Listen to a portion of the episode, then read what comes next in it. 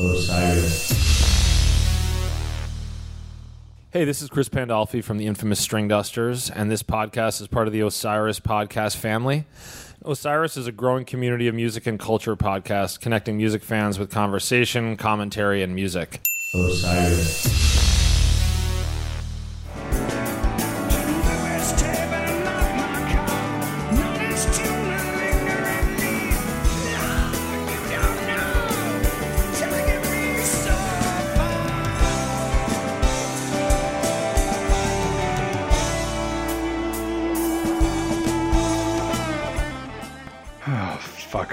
I need a bourbon. Sounds like you're living the dream, Harvey. You living the dream? Aren't we all? I, um, today's story is that, um, so, you know, we had to live in au pairs. Yes. Had. It's not had. Right, past tense. Um, Mhm. they left a week and a half ago.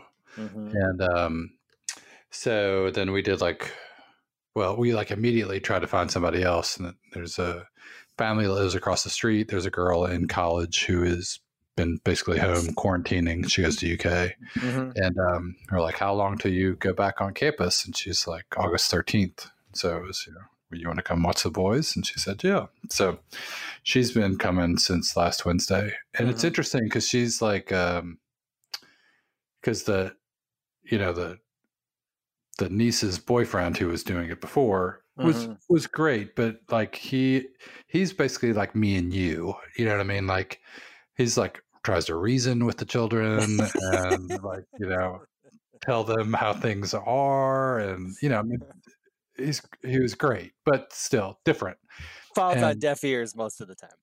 right and so but the girl across the street is a little more like loving and supportive and that is really what especially the youngest one needs right now Mhm. um, and so that's good. But what she does, what she lacks, we have learned, is any sort of skills in the kitchen, and that was that was like one of the activities that they did with Jonah was like they would do, you know, they'd make bread or Rice Krispie treats or Yeah. you know ice cream or whatever, and and uh, so they tried ice cream yesterday and failed like used an entire thing of strawberries and Mhm. basically made like sugar syrup Mhm. stuff and then um, today they tried rice krispie treats and i was i actually went into the office this afternoon when i came back i saw the tray of rice krispie treats that you know had that uh, signature brown with speckled black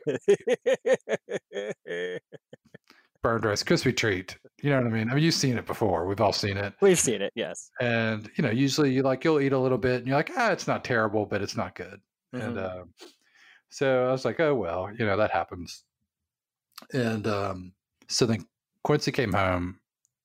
They were out on a bike ride and he came back and he's like did you see did you see what was in the kitchen? I was like yeah i saw it. He's like yeah it got a little burned. It was like so i was like well, what happened? And he's like well she put the rice krispies in before the marshmallows so it's like she so she had scorching napalm butter and just fried a, a, a thing of Rice Krispies. And so it's like, okay, but they managed to salvage it somehow. And then and then Rachel came home a little bit later and was like, um, "Did you see the pot?" And I was like, "Oh God, oh, no!" oh no. And so I looked, and so we have this like my parents gave us this beautiful blue Le Creuset Dutch oh, oven, No. you know, which is like Oh, my favorite pot my favorite pot in the entire world. I use it all the time.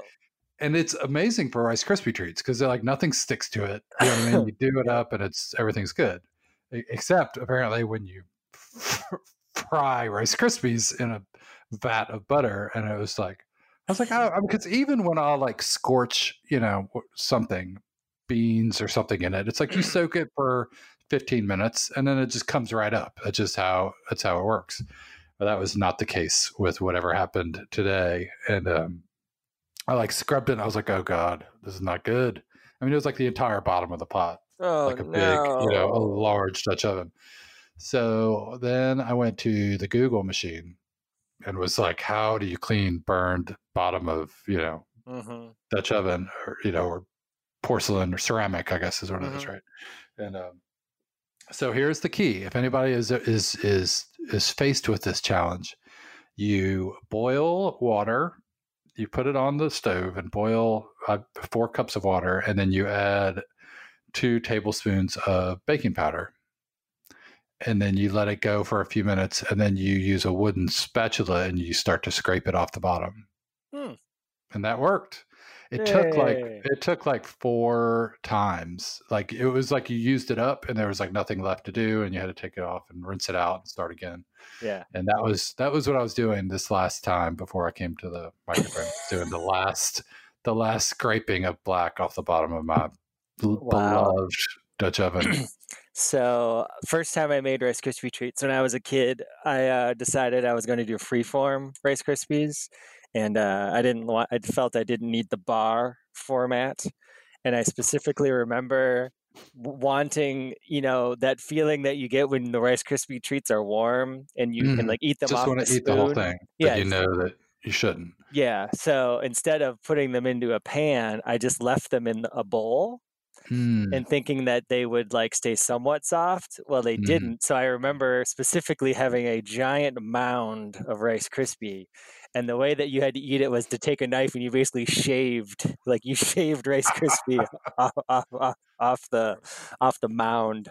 So that Rice was the Krispie first shavings. yeah. Yeah. And then I uh, we had a had past tense a lovely Le Creuset that we had gotten for our wedding that I had not used. It had moved multiple times and had never been used until maybe last year.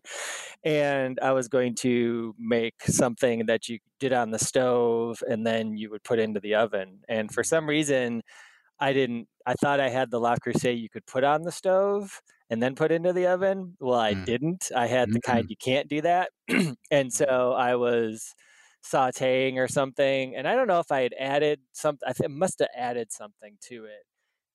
And I was at the sink, and all of a sudden I heard a, and then a, Oh no! Oh no! and it completely cracked down Wow. the middle and like shattered and then whatever was in the whatever was in the pot pan just like went all down onto the burner Mm. yeah it was uh it was bad so i feel i feel the right you know the rice krispie f up and i feel the Le Creuset uh issues but i'm glad that um everybody it could be so much worse like one of my uh parents favorite stories to tell is when the babysitter I had, I had they're all girls that lived in our neighborhood, and I got a cut one time, and I we used to my dad used to put this stuff on my finger called mercurochrome.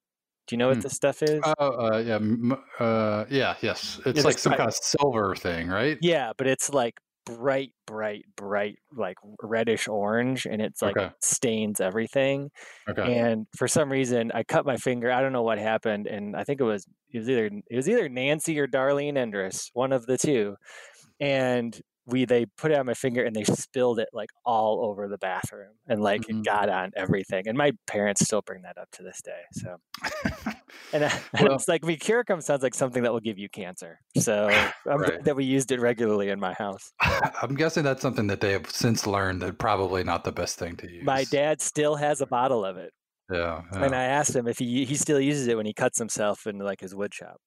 It's like, can you still buy that stuff, or you have to no, it's like gotta go to Mexico to buy that stuff? it's like that uh, old school Freon that's really good for your cars but terrible for the environment and it's been outlawed. Like he's hoarding like all these like toxic things in the house.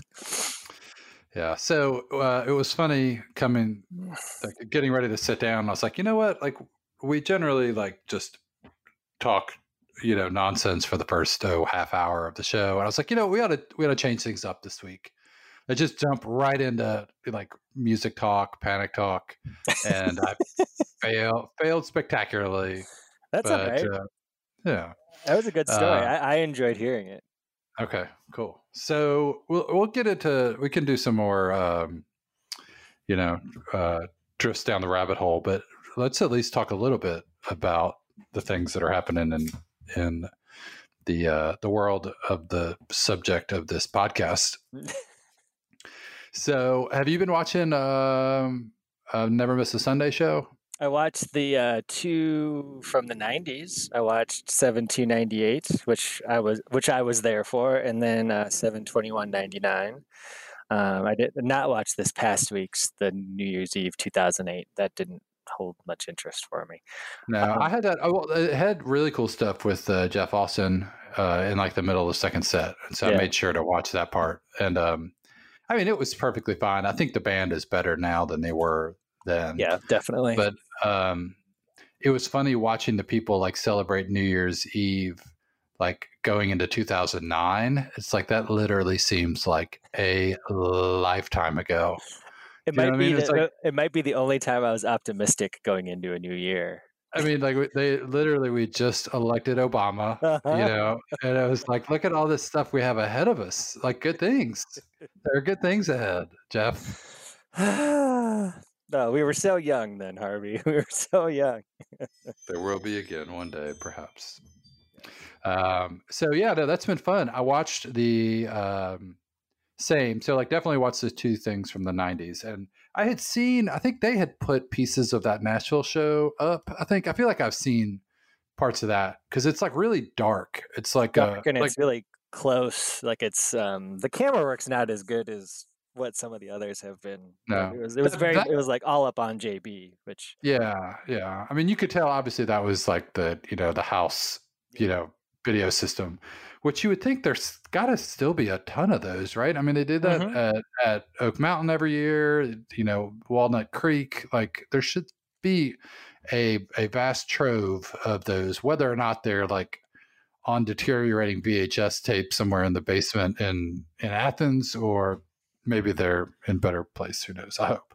did the I- I band hope- uh, did the band get access to all that? Did like did they? I mean, it was the venue shooting it, so did the band get a copy of that? I mean, you would think. I don't. You know, I don't. I don't know how that works. I mean, I know that a lot of the dead stuff that they've re- released has been that kind of Yeah. footage. Um, so you would think that the band would have some right to it. You know what I mean? Um, but I, I don't know. I don't know how that works. Um, but I mean, I have hope in the fact that this Milwaukee show has never been around ever. Yeah. Um, and so I assume that was an in-house production, right? I mean, Yes, it was. That's such a Uh, random show to pick, too. Yeah. totally random. But uh, it. I mean, it was a show that I went to that I probably haven't revisited all that much, but it was fun to revisit it, especially being able to see it and um, hat and here it was a good and it was good sound. I mean, it, you could hear it Sounded good. too. Yeah. is, um, that is an era that I feel is, uh, you know, I think the audience tapes from that era are or can be rough, right? Because it was, the audience know. tape from this show is not good. yeah, Um, um, most of summer '99, it just sort of boomy, and uh, they're playing these big sheds too, which doesn't help. But um, it was nice to hear, a, you know, a pretty clean mhm. uh, soundboard, and I, I have a feeling that, that a lot a lot of those exist. Um, maybe we can talk to maybe Sam knows some more about that, but um, but I enjoyed it. The stuff, Mhm. the like the tall boy and Avis was super super good, and like the Pleas sandwich. I don't know that I ever knew that, or I mean, I knew that those existed, but I didn't know that that was you know a thing that happened uh, in Milwaukee and in, in Milwaukee in '98. Um, you know, and so yeah, that was a fun show to watch. I really enjoyed it. that Use Me Diner is pretty Mm-hmm. massive. That's one of the, that was the highlight back then, and is still the highlight now. Um, the Can't Find My Way Home was was you know was was good. I I mean at the time being at the show it was pretty awesome. But you know, listening back now, it's it's pretty butchered. But you know, who cares? It's still Yeah. still can't find my way home. But um, but yeah, that was a that was a fun night. That was a midweek show too, if I recall. And um, they had done Summerfest. That was the f- third year out of four that they did Summerfest. Um, they did it 95 and then the two shows in 97, 98, and then took two years off and then came back in 01 and 02. Um, uh, So- uh, 02 is the first, Summerfest is the first show, full show without uh, Mikey and all, all about George. Man, that was yeah. I don't know how that show was, but um, so uh, yeah, it made me think like so. Summerfest is like a kind of a like a multi-week thing, Yes, right? Or at least like 10, several. 10 days, I think. Okay. And it's, you know, I forget how many stages, at least And half a dozen. There's a main amphitheater, and then they just built, well, just within the last decade, they built uh, another pavilion sort of near the big shed, which is um, we saw my morning jacket there, which is a pretty cool venue. And then there's all these sponsored stages kind of spread throughout, and then you just pay one ticket price, and then you can just bop around to all the side stages. And then you just need a ticket for the um, main stage. For the main show. And so is that what this was? The Yes. Marcus Amphitheater, that's the big shed. Yes. Do they is there are there shows there outside of Summerfest? Like all Uh, summer yeah. or not really? Yeah, they are. Okay, Um, okay. are. I saw Dave Matthews there. I saw Horde Festival there in 90, 95 um, with Crowes, Dave Matthews, and Blues Traveler, Wilco. That was pretty Okay. good. Yeah. Um, but uh, Summerfest, I mean, Summerfest is one of those things where there's a group of people that love it and think it's like the greatest thing in the world, and there's a group of people that will tolerate it because it, it's their opportunity to see good bands. And mm-hmm. then for me, it's like I just hated it. I hated it because it's usually it's on the lake, so it's can there can be a nice breeze and stuff, but God, just amateur amateur drinkers and Right. kids, you know, kids running around unsupervised and you know and like the thing is it's not like it's good bands that you want to see all day like the bands you really want to see don't start until seven or eight o'clock and then they go it goes until pretty late but it's uh it's a scene but they've i mean they've had amazing stuff there um prince played there one year and like delayed his show like I forget what it was, like four hours or something like that. Like he just decided, like I'm just gonna come out whenever I come out, and turned out he was waiting for like the fireworks to finish, and then like when the fireworks were like peaking and finishing, like he decided to start the show. Like, during, it's like- so it's like okay, that's pretty good. That's a good move. Yeah. Um, but yeah, of course, this year it was canceled. Thanks, Corona V. But um, Mhm. but yeah, it was um see this was the first time Panic had played on the main stage. The two years they played at the Leinie Lodge, I think in ninety five, and then the Miller Oasis, which was always the really big side stage where you could, you know, drink mass quantities of Miller Lite and Mhm. uh party down with widespread panic. Nice. Yeah, so that was that was fun to watch. So I hope that they continue to do that. I hope they dig into the vault a little bit more. That was I was really excited to see a couple Yeah. a couple Houser cool. era shows. Um I mean I Okay. forgot how oh just one more thing. It's just no, you know please. it was um it was one of those things where I was watching them and it was like again there's the show itself like the music and whatnot taking the music out of it but if you just showed a video of that era of the band to somebody and said dude check out this band aren't they amazing and you watch them and you're like this is like they don't do anything like what does this band do Pretty and boring. it, and it was one of the things that I uh, heard a lot, especially from my friends that were really into Phish, was that they couldn't get into panic because the band didn't do anything. Like, you know, and I was like, well, what do you want? You like the whole shit that Phish does with the, what, I don't know, um, beach balls or, I don't know, the vacuum cleaner? I don't know. But anyway, but that was watching, it, I was like, oh my God. I, I, I could totally remember that criticism and I was, you know, not having seen that band that that way in a while, I was like, oh yeah, I I can see this now. I can see this. Yeah. Um, yeah, no, I get it. But you know, the music that's coming off the stage is pretty hard to to deny. For Sure. And again, you didn't go to watch things, but if you're going to if you know the band and you know what to look for, there's like interesting things to look at. I mean, I don't know. I still enjoy watching John Bell like play guitar and do all that like that stuff where he like he bends the guitar. I Mhm. almost I almost uh, took a screenshot and sent it to you because of the one of the things I do miss, which is the JB wanders over to Mikey during a solo thing. Oh, God, Yeah, so yeah. so good. It's just like And then you know, like you'll see him kind of look up at like because then Mikey's just not even looking at him. He like Yeah, looks up at. JoJo and he's like, "Hey, so yeah, we're, we're over here." So Yeah. Um, okay, so uh, speaking of um, super awesome panic shows, we have uh, four months later come to the conclusion. Almost, we're not quite done yet. Near conclusion of the uh, Sweet 16 for COVID 19. Uh, we had our two semifinal matchups, which have completed. Um, one was was a bit of a a, a walk away, and then the other was was pretty tight, actually. Um, so I was happy to finally see a close. Feels, I feel just it feels like most of the matchups have been, you know, lopsided. not yeah. blowout. Yeah, not blowouts, but just you know, it's convincing. yes. Uh, generally, with the uh, the higher seeded uh, show advancing. So, um, so in the first semifinals, we had uh, Huntsville '96 as the one seed, uh, taking on the Louisville Palace as the four seed, uh, and this one was not close. 67 to 33 percent uh, for for Huntsville over the Palace. It was a good run for the Palace. Knocked off some good shows on the route there, but um, yeah, it couldn't couldn't overcome the the power of of the Von Braun show, which I think is is likely the the the, the heavy favorite going into the finals, um, where it will take on uh, the winner of the other semifinal, which was Myrtle Beach uh, five five ninety nine and uh, New Orleans ten twenty eight two thousand. Um, I guess those are both night twos of three night runs. Mhm. Uh, one from the spring '99 and one from uh, October 2000. And that was, I think, the, probably the closest matchup of the entire tournament.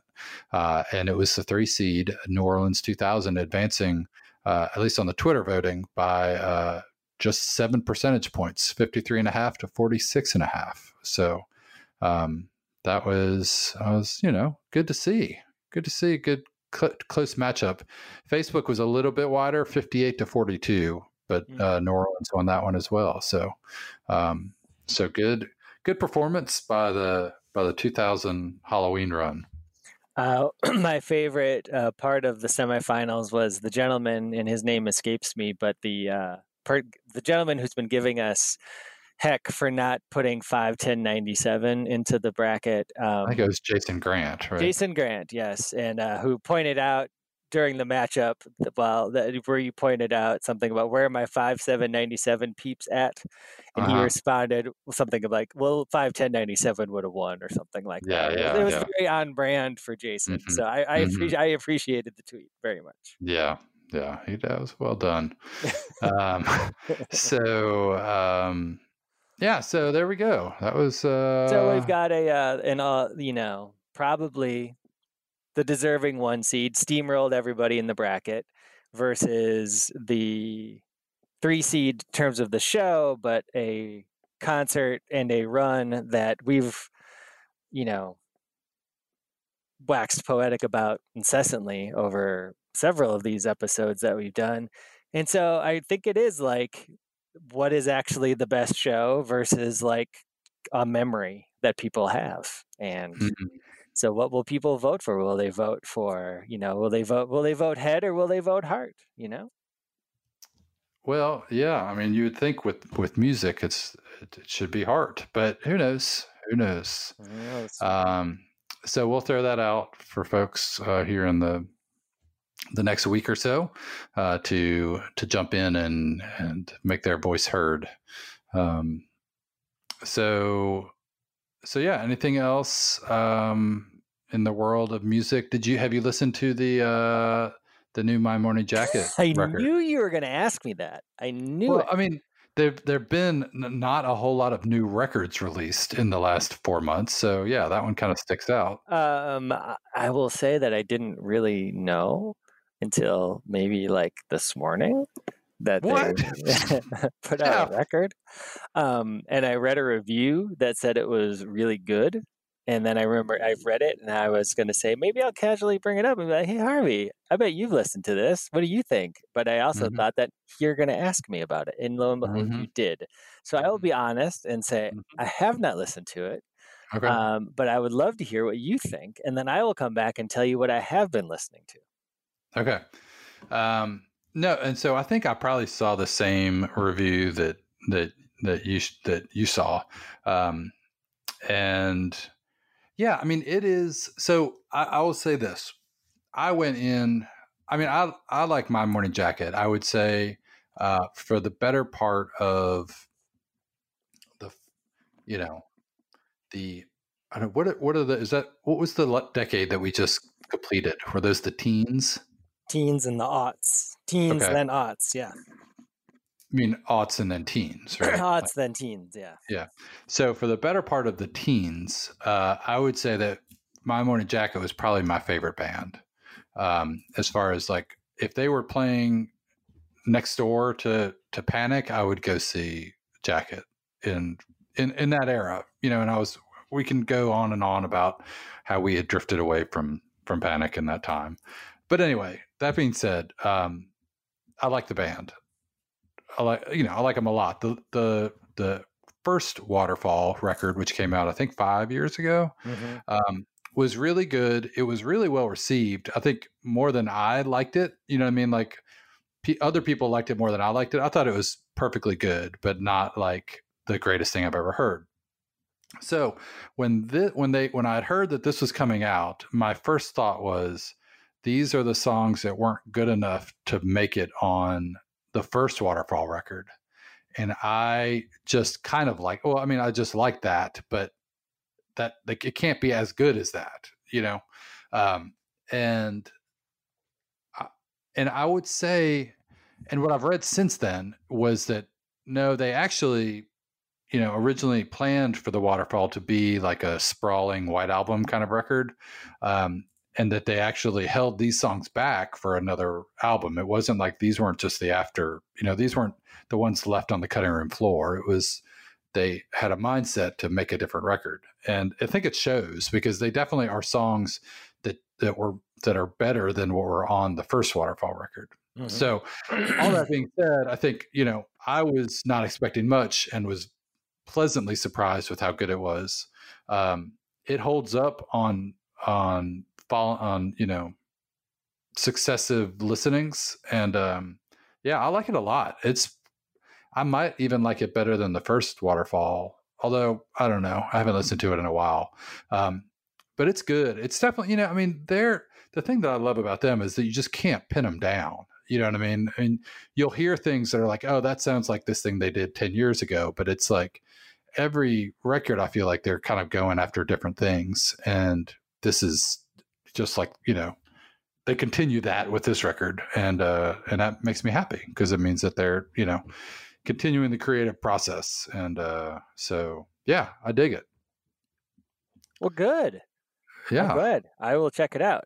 I um, like I said, I just didn't know. Yeah. Um, and there and there are a couple there are a couple tracks on there that look like they could be or sound like they could be real fun in concert, sort of like vehicles uh, for exploration, which Sure. is cool. So, Cool.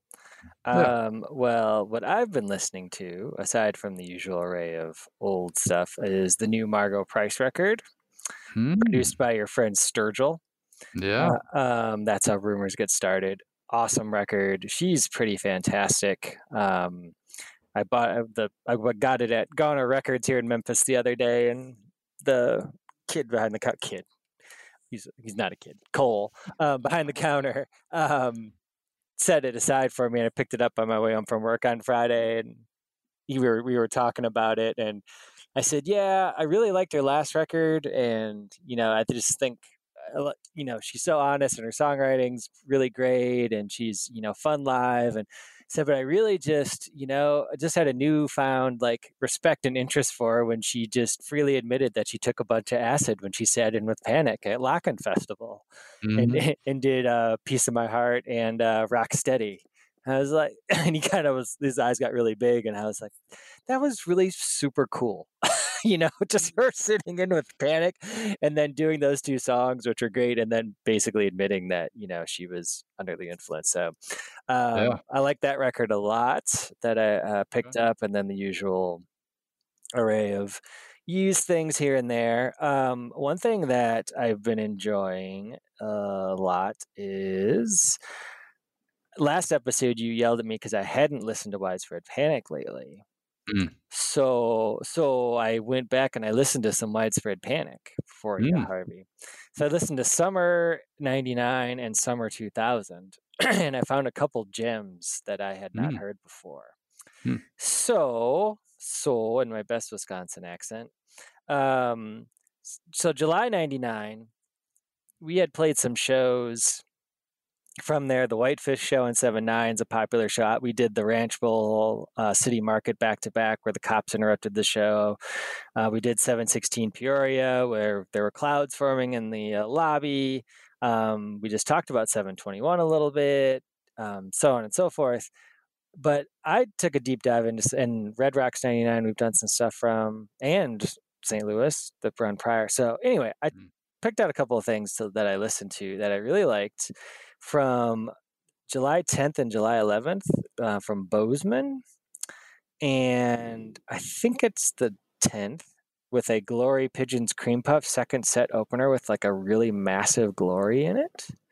Mm. And then 7 Eleven, uh, Jackson, Wyoming, um, going out west, Tallboy, Love Tractor, Pusherman, Gradle um, to start the show. And then uh, City of Dreams, Mr. Soul Encore, which is really good.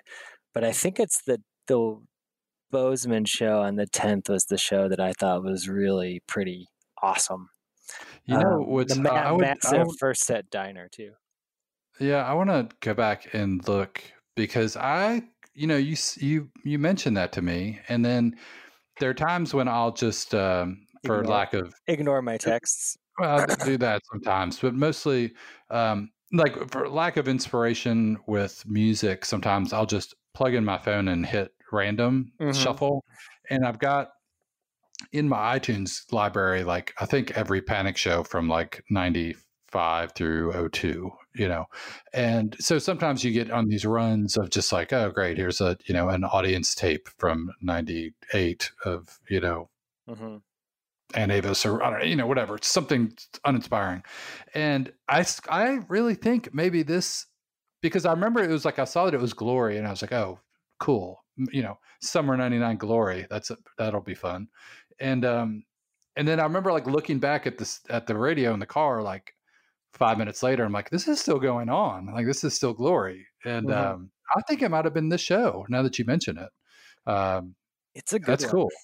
Yeah. And then uh, seven twenty four ninety nine for Merriweather Post, a massive, Oh yeah, that's a great show. Massive first set. Uh, Hatfield, it's like a sixteen minute Hatfield. Um, that show is really good.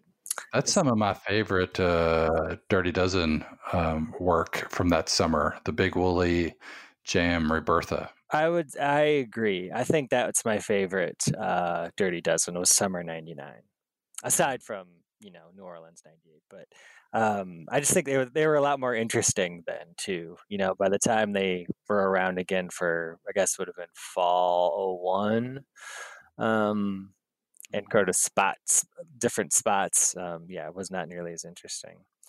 And then so July of 2000, I skipped ahead a little bit. Um, we're recording this on the 20 what to say 27th so 20 years ago tomorrow when we're recording this the atlantic city show 728 with the most ridiculous first set uh, pigeons pusherman climb to safety genesis big willie red hot mama coconut maggot brain chili Wow. and that's like fantasy booking panic right Yeah. i mean that's yeah. just like that's that's what you scribble on the placemat at the waffle house at like 3.30 in the morning and you're like this Uh-huh. is what i want him to play tomorrow um, and then you know instead you get an old Joe or something like that. But Mhm, mhm. um, but like that's one of those shows where they actually did it, and it's funny that they did it in Atlantic City, um, you know, casino town in a casino, I suppose. I don't know which one, but anyway, that show's really good. The uh, the Genesis Big Willie Red Hot Mama Coconut especially is just is so strong, and the second set. Um, you know, post drums is Iana G, Christmas Katie, and then bow legged. You know, it's just kind of like two kind of eh, songs coming out of drums and like, oh yeah, now I remember what we were doing. We were doing this, and then they play Mhm. bow legged. So, so that's what I've been. That's what I've been Okay. listening to. Um, I went back and I was trying to. Uh, I've been. The baby likes to dance. Hmm. So playing a lot of like groove jazz, like 70s, early 70s prestige releases and stuff, a lot of organ jazz, and reminded me of the thing that drives me crazy, which is there's like on every album, there's one song that's just awesome, and then like four songs that suck.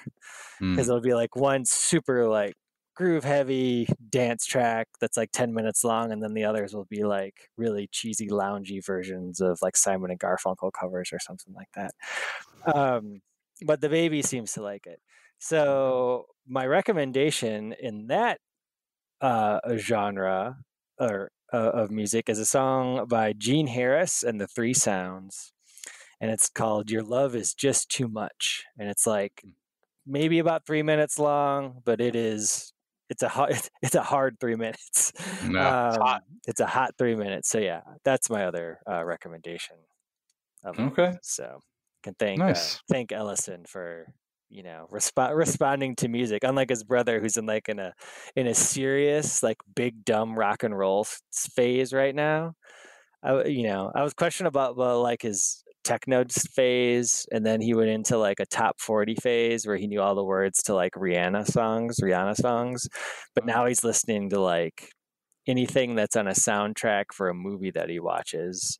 So it's a lot of again like big dumb arena rock sounding for like band a band called Skillet. Have you heard of Skillet before? Uh, I have not. So no. yeah, Presley's into Skillet right now. So um, I haven't given up totally, but it's uh it's pretty clear that he's just going to rebel against anything I like.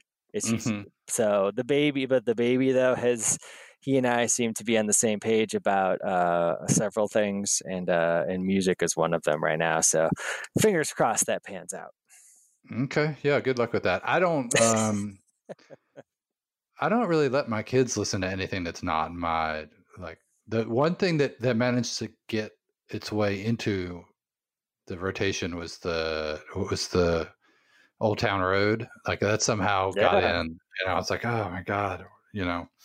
But uh, I fought that off, and what I what we started doing because you know they're addicted to television, but we try not to let them watch too much. Is uh, on the Apple TV, if you play music from Apple Music, it'll show you like the lyrics as they're happening, like in big, you know, big, large font on the big screen. And so, like, that actually gets them kind of into it. Like, normally, if the music's just on, they kind of just ignore it. But if the screen is on and they've got the album art and the lyrics running through, they, Quincy at least, actually will kind of pay attention and get into it. So that's my new strategy now. Ah, there you go. So he but he did go on like this whole long thing the other day about how he doesn't like Kidz Bop. And I Okay. believe he said something like, if Jeremy and I ever hear kids pop, we are just gonna barf. Like, yeah, I agree with you. It's pretty Uh-huh. terrible. Do you know what Kidz Bop is? I, I do know what it is. I, I don't know that I've listened to much of it. No, you don't need to. It just it, it it'll hurt your brain. Mm. Um, did you know that uh, that today is uh, Bugs Bunny's 80th birthday? no, I did not. No. Mazel tov, bugs. Um, that led us to the conversation of, and I know that you know uh, Mount Rushmore now has has you know additional baggage, but um, who who is the Mount Rushmore of uh, cartoon characters? Oh, and you know does is bugs on there? Um you know i think where we ended up was that mickey is sort of like george washington. Like you kind of Sure. you have to have mickey on there. Uh and then then after that you're probably looking at bugs um and then scooby-doo maybe? Then you get you know so that's covering your hanna-barbera and your looney tunes and your disney Mhm. and then uh, and then the fourth one is what's sort of up in the air. I think you know you could do uh, you could do a, a Homer Simpson or um, maybe Snoopy. Mm. Uh, you know, some tough calls, tough calls all around. But uh, Wow, that's a random Mount Rushmore. Um, Mickey Mouse, even though I can't say I've ever enjoyed anything Mickey Mouse related, but yes, I agree. Respect. Um, Bugs. Uh, who is your second one? Oh, you, oh, you Uh, had um, Scooby, you had Scooby Doo. Yeah, I Yeah. put Scooby in there. Um, I think I'd probably go. I'm, I'm gonna go Garfield. Just, oh, eh, okay. um, and then I think it's pretty hard to not go with. I mean, you said Homer. I guess I would go with Bart Simpson. Um, but Homer Well, would. Homer's. You only get- you only no, get no, no, four. no, no, no. I said four. I said four. Okay. I said Bugs and Mickey Mouse and Garfield, and then I'll say okay. I'll say Homer. I agree. Homer. Okay, so no Scooby. You're leaving Scooby off. I've never been was a big uh, fan of the uh, of Scooby Doo. No, So I was a big Cartoon Express guy. I liked like uh, Space Ghost and the Herculoids, and uh, there was Teen Force and Jabberjaw. Did you, No, you no, never no, Jabberjaw? Was that, was that just on Wisconsin TV? Or? it was on the it was on USA, the USA Cartoon Express. Hmm. There are people Uh, out there that know of what I speak. Okay, one more uh one more question. Have you watched because you haven't listened to the new My Morning Jacket record. Have you Mhm. watched Hamilton? no. Uh, we watched. Uh, I've been watching a lot of Columbo lately, which is on Sundance, but it's also on. I guess it's streaming on Amazon or or, or Peacock maybe. Um, it just randomly was on on Sundance one night, and I started watching it, and just it makes me feel like I'm 70, but it is sincerely enjoyable television. There was a whole New York Times thing, I think in Sunday's Times, about this critic that was supposed to watch all this high-minded stuff and just ended up watching a lot of Columbo. Hmm. Um, and then was really into the show Indian Matchmaking on Netflix, which was excellent. Uh, new season of 90 Day, two new seasons of 98, 90 Day Fiance have dropped since we last last talked. Um, so yeah, some good. And then with uh, Fred Willard's passing, I went back and watched uh, Waiting for Guffman and Best in Show. Um, and Mm. I enjoyed I haven't those. watched Best in Show a while. That's such a good one. That's pretty funny. Um, Okay, how about uh the the kids love uh The Floor is Lava? Oh yeah, love the floor is lava. Yeah, that show's Okay. great.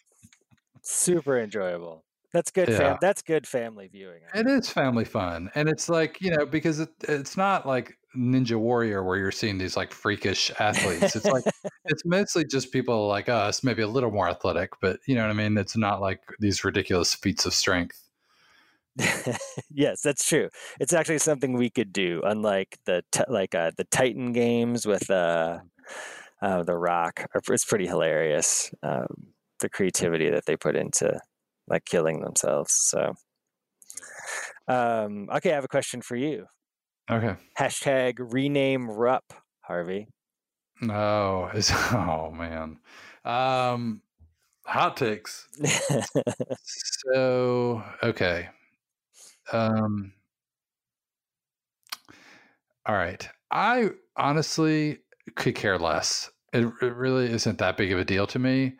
The I do think, however, uh, when you look at the actual history, that um, if you don't, if you take away a book and a movie, and and maybe his name's not Adolf, I don't know that that people would think of him as a racist. honestly, um, I mean, you laugh, but I mean, it, it doesn't help. It doesn't help things, and um, Has that been a topic on uh, Kentucky Sports Radio with Matt Jones? Uh, it has. I mean, not specifically his name, but just you know, I, I mean, the point that that Matt makes is that you know people care strongly on both sides of this, and and it's unfortunate that there's going to be you know some disagreement. Um, I think honestly, though, if you look at the history, that you know, I think he, um, well, I don't have all this stuff in front of me, but you know, there were there were several times when he tried to integrate uh, Kentucky's basketball program and was and was not allowed to by the conference and by the school president. Um, and you know, and then I think at after a while, then it became harder for him to do that because you know the impression was that you know you couldn't black people didn't want to play in the SEC because you know you have to go down to Mississippi and Alabama, and who wants to do that? Um, and so I think it was just he was and I mean I'm sure that he, maybe he could have done more, but I feel in a lot of ways that he was just a predict you know he was a victim of the predicament of the time and the place. You know what I mean? And it wasn't just there weren't active things that he was doing that was. Um, I mean, hell, in the what the '66 Final Four, uh, was it Duke or North Carolina? One of those schools is in the Final Four with an all-white team too. So um, it wasn't Kentucky was not unique in that situation Sure. at that time. And so, um, all that being said, though, I certainly understand that people would might feel offended by it, but but in some ways, I think that's just because they don't know um, maybe all the facts. And uh, sure. I don't. I'm you're not. I'm not one that's gonna say that's enough of the cancel culture. I mean, I'm you know take down all the Confederate statues you want to take down is good with me. um, but I think this one is maybe a little more complex. You know, Sure. it's not as simple. If you know, maybe if he had uh, owned slaves or or done terrible things like some of these people did, uh, it would be an easier call. But uh, I just don't. I don't know that there's enough there. Um, and what's unfortunate is that the the the uh, group that had that made this request, and I think honestly, I don't. I feel like, well, I don't know. I mean, they made like seven other requests of the university about you know uh, changing policies to to increase diversity and Mhm. in in the faculty and the student body, um, and none of that gets talked about. And it's only the last item, which was about rename Rupp Arena. And so maybe they shouldn't have done that. But then if they hadn't done that, then nobody would have been talking about it anyway. You know, Sure. um, but it's unfortunate that that sort of over, you know, uh, outshines maybe the more important things that they uh, were seeking. Sure. So I don't know. It's not like, I mean, it's not like the Redskins, like, you know, that was a long time coming. Sure. um, but I don't know. What do you think? Do you, I mean, I guess maybe if you don't know, if you don't know all the history, it's hard to, to chime in, but, um, Harvey, it's 2020. I I mean, you're- everybody's fully empowered to give a hot take. whatever. You, knowing the facts, pshaw. There's Uh, a, there was there was a great uh, like cartoon I saw about like it was like scientists looking at the screen and they're like, I know we've dedicated our entire life to this. But this guy on Facebook makes some pretty good points. yeah, pretty pretty much. Um, no, I I I totally understand where it's where it's coming from. Um, obviously, I'm not a you know I'm I'm I'm I'm the Indiana fan. You're the Kentucky fan. Um, both have head coaches with incredible amounts of success and a lot of controversy that have followed them. Obviously, Knight was much more active in in the controversy, and Rupp is basically it's just by reputation. It's just by reputation and generalization and stereotyping. You know, Well, it, and- it- well, and- well, part of it is is you mentioned the '66 championship game. It's like regardless of of what of what else is going on, the story is always the all black Texas Western team versus the all white Kentucky team. And I think a lot of people start there with that part of the Mhm. story and kind of work their way backwards from there. And Yeah. then yes, and then you you see Adolph Rupp, you hear Adolph Rupp. His looks and his voice never really did him any favors yeah, right. um, for for Well, that one sort thing- of thing. So it's just like you know, from A to B to C. Um, Yeah. it's just It's easy. totally- it's an it- easy yes, it's easy. Yeah, and and, And- so I I understand where it's coming from, and I and I think that um, you know you could probably include half of the SEC football stadiums, SEC and basketball basketball arenas, maybe, and and, and other facilities. Right. And you just start going around. I mean, it was just uh, it's that that moment in in history is so it's so complicated for lots of reasons and and now it's just you know as things as the as time rolls on there's more and more stuff that's going to get uh, brought out and scrutinized a little heavier and now it seems we've we've reached that point with kentucky basketball Yeah, yeah, um, yeah, and we've even we're even talking about on the bluest tape, which is uh, you know. um, but one thing that you know, what a lot of people said, and this is my last thing on Rupp, is that people who knew him and dealt with him, that all he cared about was winning. Oh, yeah. and so he and so he would have like he wanted black players because he thought it gave him a better chance to win. Honestly, and that Better was and chance to beat ucla right Yeah. right and so that's why you know he he i mean it's easy to say i don't see color and that you know that has its own problems right talking about things like that but i think literally he he really didn't care about you know how you looked as long as you could play you know and um so it was i think maybe the other uh, limitations that were that were causing you know the the lack of diversity in his program so Um, and then last question. This isn't really a Yeah. hot take, but it's more uh, pertinent to what's actually happening today, July 27th. Will Major League Baseball finish its season? Oh fuck, man. I was um I enjoyed so as we record this, it's Monday night. I was recording because who knows what'll happen by the time this gets released. you know. You're going to Uh, release it Thursday. Okay. Um I was I enjoyed this past weekend so much. It was so I realized that it was weird with the empty or you know stadiums and stuff, but man, it just felt I just enjoyed. I watched baseball a ton this past weekend, and um, and then this morning when I was uh, getting ready to to do something, and I saw that hit the hit the wire that basically you know a third of the Marlins team has Mhm. has COVID nineteen. Uh, it just you know it hit me that yeah that that's not good. Um, so that makes me sad. Uh, I I don't know. I mean, I think that was my concern all along was what do you do when a team, you know, has to shut down? How, how do you handle that? You know what I mean? And then so you're like, okay, well, we can get around that. It's okay. Well, when there's when are there two teams shut down? Like, what do you, you know what I mean? And um, so I don't know. I mean, I think clearly the NBA has got a better plan in place to do the bubble. It's not um, club proof though, Harvey. That's true. That's true. Shouts, does, shouts to Lou Williams, by the way. I mean, yeah. way to I mean, God love him. It's just, it was just the best best part of the weekend, honestly. kind of NBA. But um, yeah, so you know, just the fact that the that the baseball teams are traveling, uh, yeah, it's going to be tough. Um, but you know, I mean, you're only talking about what nine, ten weeks. Um, maybe maybe they can get there, but um, yeah, I don't know. It's going to be tough. I think. What do you think? no, they will not finish. No way. It's, it's going to shut down. I just, I well, if thankfully, thankfully they caught it for, they seem to have caught it before it spread too far, at least with among two teams. But Mhm. the fact that I just can't get over this, um, the fact that Major League Baseball has like a 113 page reentry like you know protocol yet Mhm. the marlins had a team meeting and decided to go play after they found out three of their players had coronavirus Mhm. they were just like what do you guys think should we go out and do this thing they're like yeah we can go play The- the they didn't cover that. They didn't cover that edge case, Jeff. no i mean that that uh the, the starting pitcher, the scheduled starting pitcher has coronavirus. Should we play?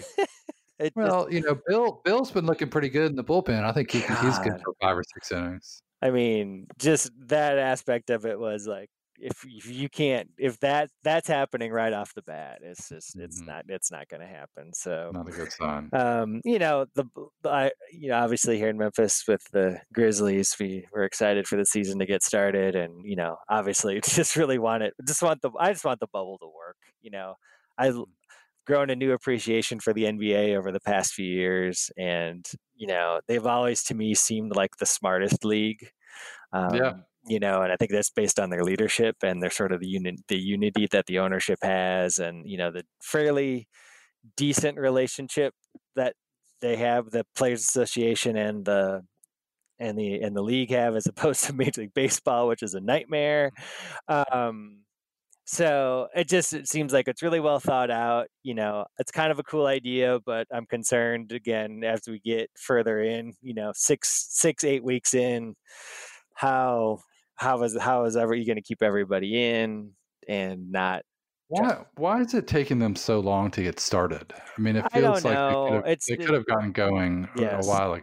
I but- agree. I agree. Um, they just finished their scrimmages, and I think opening nights this weekend. So the fact that there's going to be NBA basketball on like during the afternoon most days is pretty Mm. cool. Um, Yeah. I look. For, I mean, that's never happened in our lifetimes ever. Like on a, on a weekday, at least at least- I shouldn't say- in the televised basketball era. The only uh, week weekday game only day games are basically like on Martin Luther King Day, Christmas, and you know playoffs sometimes, but never on weekdays.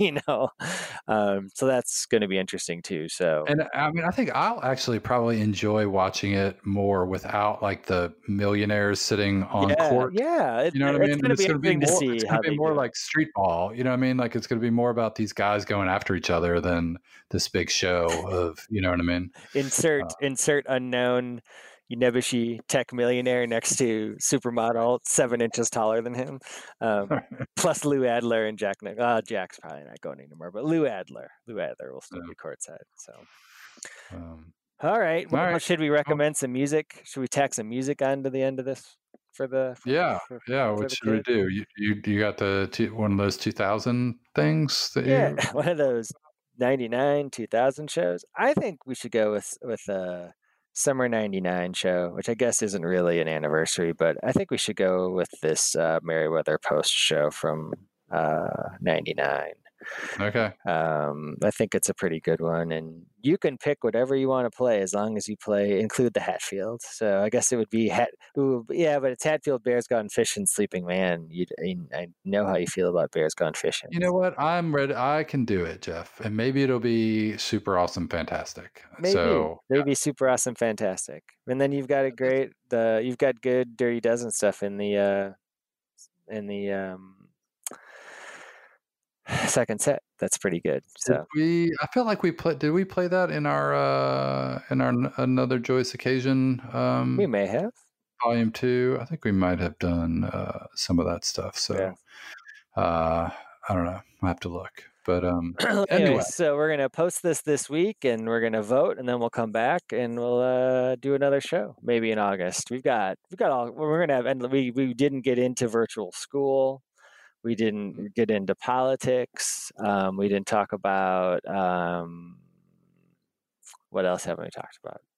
Lots of things. So we've got all, we, Yeah. we just so much between now and you know. we haven't talked about any any appliance failures. So that's Knock on that's wood. been good. Knock on wood. Um I mean, Uh, we already covered the dishwasher, right? Was that last yes, time? Yes, that was. Uh, we, alright. We've heard all the stories now. I think. Okay. So. Um, Um, well, we've no, you haven't heard them all. I've had an, I've had another one since then. Oh man! All right. But yeah, no, it's been a great it's been a great year. Uh, how many more days are left in this? Whew. I mean, I know we've got 99 days left of one thing, but we have a few more of 2020. I Yes. So Yes. So, all right. Um, well, good to catch up. thanks for listening. Yeah, thanks for listening, everybody. Uh, bluestape.com. Uh, follow us on Twitter uh, and the Facebook, and uh, always appreciate listening, hearing what everybody has to say, and um, yeah, it's been fun. Hopefully, that maybe we'll get another '90s show on the uh, on the on the uh, Never Miss a Sunday show web webcast. Yeah. Hope so. Hope so. All right. Thanks, everybody. Take care. Osiris.